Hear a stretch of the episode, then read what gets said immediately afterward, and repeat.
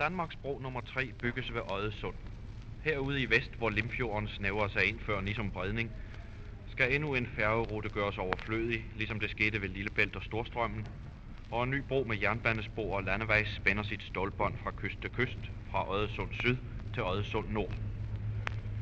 Vi er efterhånden blevet eksperter i at bygge broer herhjemme i Danmark.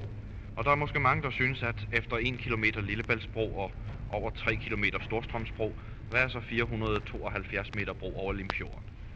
Men spørg ingeniørerne, så skal I få et andet svar, ikke sandt, ingeniør Bjerg?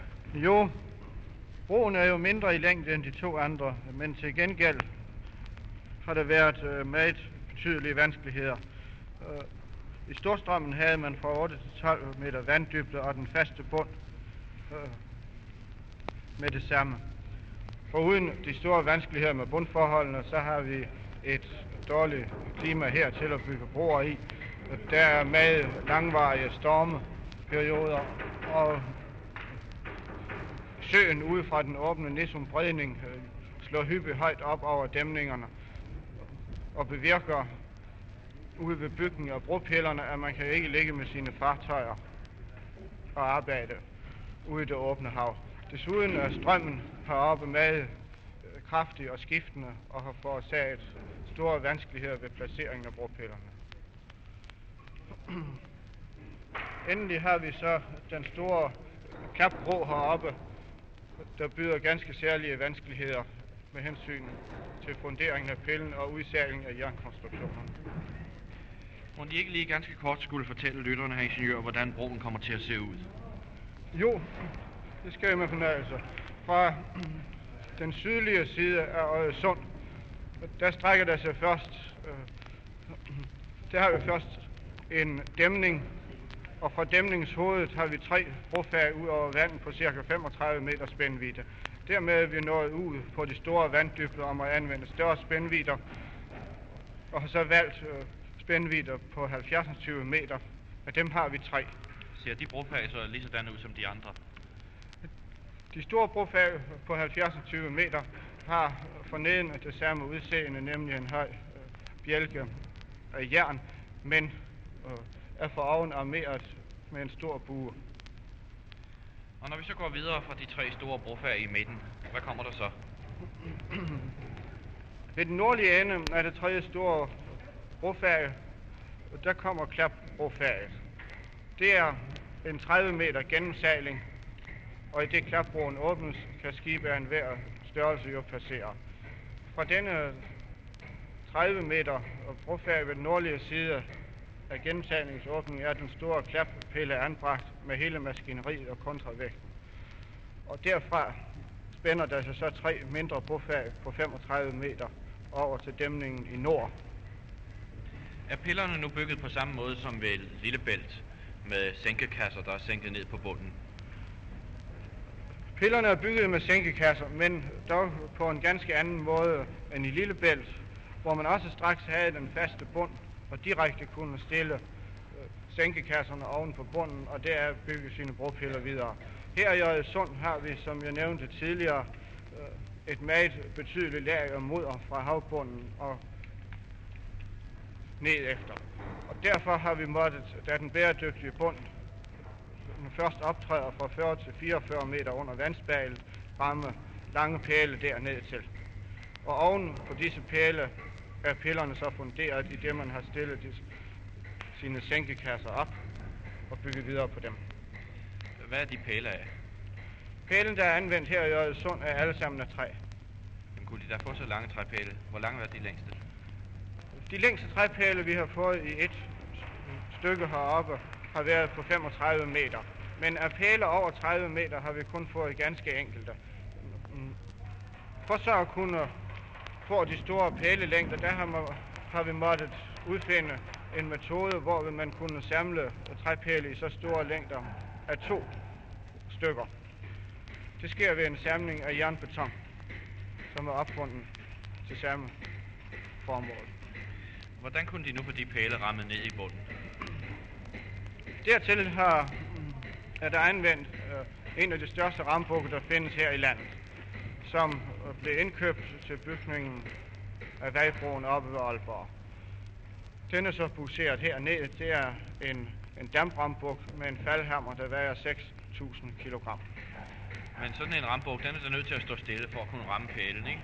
Jo, det har været ganske nødvendigt, og i forbindelse med de øh, vanskeligheder vejret og, og søen har frembudt her, så har det bevirket, at ramningen af træpælene er trukket ud over et længere tidsrum, end vi har tænkt os, fordi vi har øh, under stormvejr og blæsevejr, der kunne vi ikke ramme. Vi havde på forhånd regnet med, at rambukken der kunne ligge mere rolig, end den faktisk har kunnet. Hvordan bliver nu selve broens overbygning? Broens overbygning udføres af stål. Og i tværsnit, hvordan kommer den der til at se ud? I tværsnit, øh, der øh, får broen nøjagtigt det samme tværsnit øh, som broen over Storstrømmen, nemlig en kørebane for automobiler af 5,6 meters bredde. Uden for det et fortov, der er fælles for gående og cyklister på 50 meters bredde, og desforuden en enkeltsporet bane. Nu står vi inde i den store klappille, der indeholder maskineriet til klappen. Hvor stor er pillen her? Det er jo ganske enorme dimensioner. Denne store pille, vi nu står i, den er 14 meter bred og cirka 30 meter lang. Dens øh, vanddybden her er 16 meter, og fortorvet oven på pillen ligger 8 meter over daglig vand. Herinde i den ene side af pillen er der et meget stort maskinrum, hvor selve maskineriet skal stå. Og her kan vi også se ud til klappen. Lige her er der det store rulleleje, hvor to tappe fra klappen stikker ind igennem, og hvorom broen kan dreje sig. Sådan en broklappe er jo et helt eventyr for sig. Den er ganske let at vippe, for der er jo en kontravægt i den anden ende, der vejer lige så meget som selve broklappen. Hvad består den kontravægt forresten af? Kontravægten øh, består af gamle jernbaneskinner, der er indstøbt i beton. Hvorfor bruger man ikke beton alene? Hvis man brugte beton alene, så kunne man ikke på det volumen, man her har til rådighed, få tilstrækkeligt stor vægt. Og vægtfylden er altså meget større for jern. Vægtfylden er meget større for stål, og, og skal her være sådan, uh, rumfangsforholdene sådan, at man er nødt til at fylde en masse jern i betonen. Ja. Se, øh, når nu broen skal drejes, når klappen skal drejes, så sidder der på selve klappen et lille tandhjul, der drejer rundt, og så er der indstøbt i selve pillen en tandkrans, en, en kvartcirkelformet eller sådan noget, den kvartcirkelformet ja. tandkrans. Den er så stor, at dens radius er hvor mange meter? Omtrent 8 meter. Så der er en stor arm at arbejde på. Denne lille, denne lille tandhjul, eller der er rettere sagt to, for der er jo et i hver ende, det drejes af en elektromotor. Sidder den på selve klappen? Den elektromotor, sidder den på selve klappen? Nej, elektromotoren er anbragt inde i maskinkælderen, da man ønsker at have, at så ømfindtlige maskindele, de står fast og ikke til stadighed bevæger sig op og ned. Hvordan kan man så få kraften overført fra motoren her i maskinkælderen og til det, øh, tandhjulet på selve den bevægelige klap? Jo, det kan man øh, i det, de store hovedaksler, hvorom selve broen drejer sig af hule. Og netop ind i selve centrum af disse aksler, der kan man føre en maskinaksel fra elektromotoren. Åh, oh, jeg vil. Og så overføres den videre gennem tandhjul og Den kan så gennem ja. de forskellige tandhjul og udvekslinger, der findes, drive de små tandhjul, der kører op og ned ja. af tandkransen. Ja. Herr ingeniør, sådan en bro, er den så, øh, så let at vippe, at man næsten kan gøre det med en hånd? Det er meget sagt, eftersom det store maskineri her jo trods alt har en del friktion. Ja. Men da vi anvender rullelager her, så vil det ikke være meget langt fra, at ja, man, man i stille vejr vil kunne vippe den med hånden. Mm-hmm. Er I så ikke bange for, at den pludselig skulle bevæge sig? Nej, det er vi ikke, for vi har forudset de muligheder og sikret os derimod. Mm-hmm. Ved hjælp af stålregler, ja, vel. som skydes ind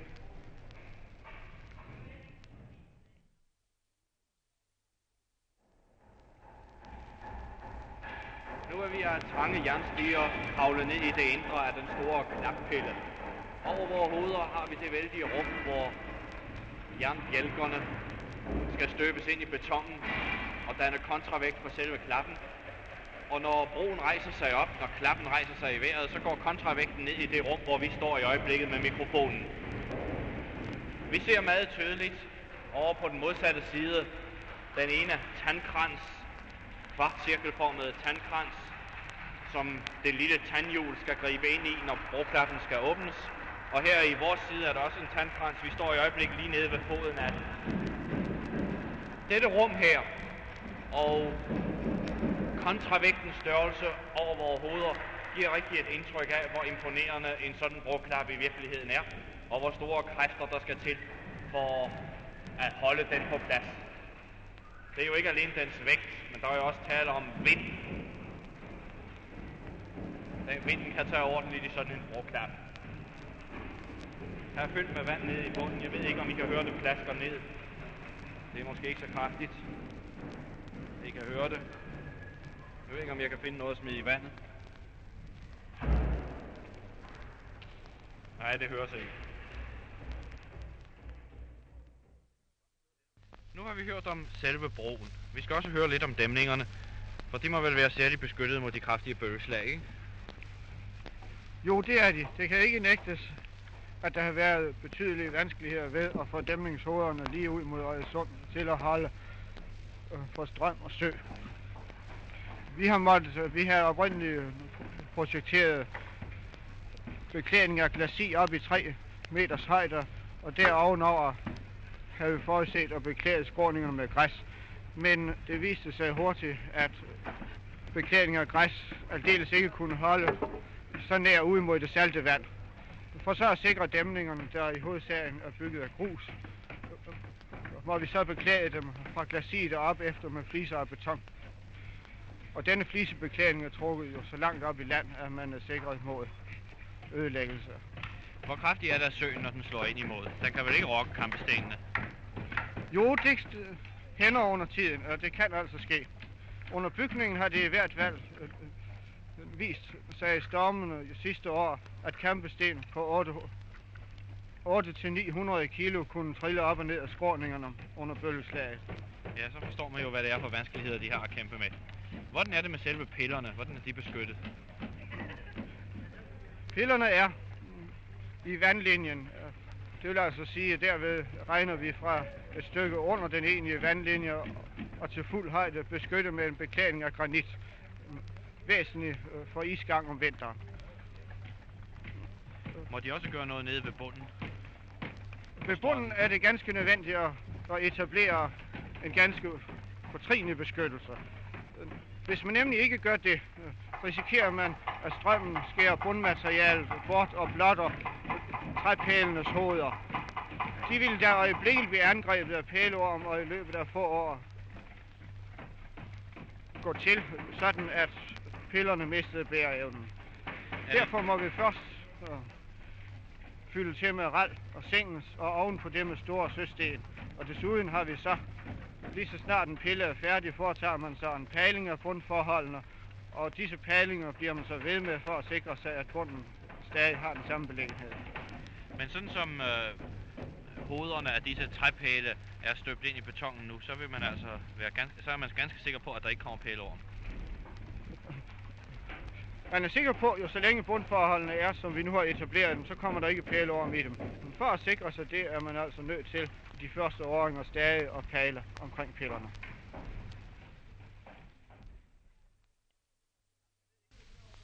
Jeg ved ikke, om vi har fået fortalt, hvor langt man er med bro. Man er så langt, at man i øjeblikket af brofag kun mangler at placere de tre midterste, de store brofag med buren.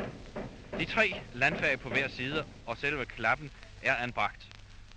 Heroppe ved nordsiden har man endda fået støbt vejbane på de tre fag, og i øjeblikket arbejder blandemaskinerne nede på sydsiden. Vi kan se masterne og bommene på prammene, der ligger, og som tager skovlfuld efter skovlfuld af de store grapper af beton og raller, og hvad der skal bruges, og hælder det op på vejbanen, der hvor de er ved at støbe. Her arbejder i øjeblikket malerne, og de har travlt. Broen bliver først renset ordentligt, og det sker ved at den bliver skrabet, børstet.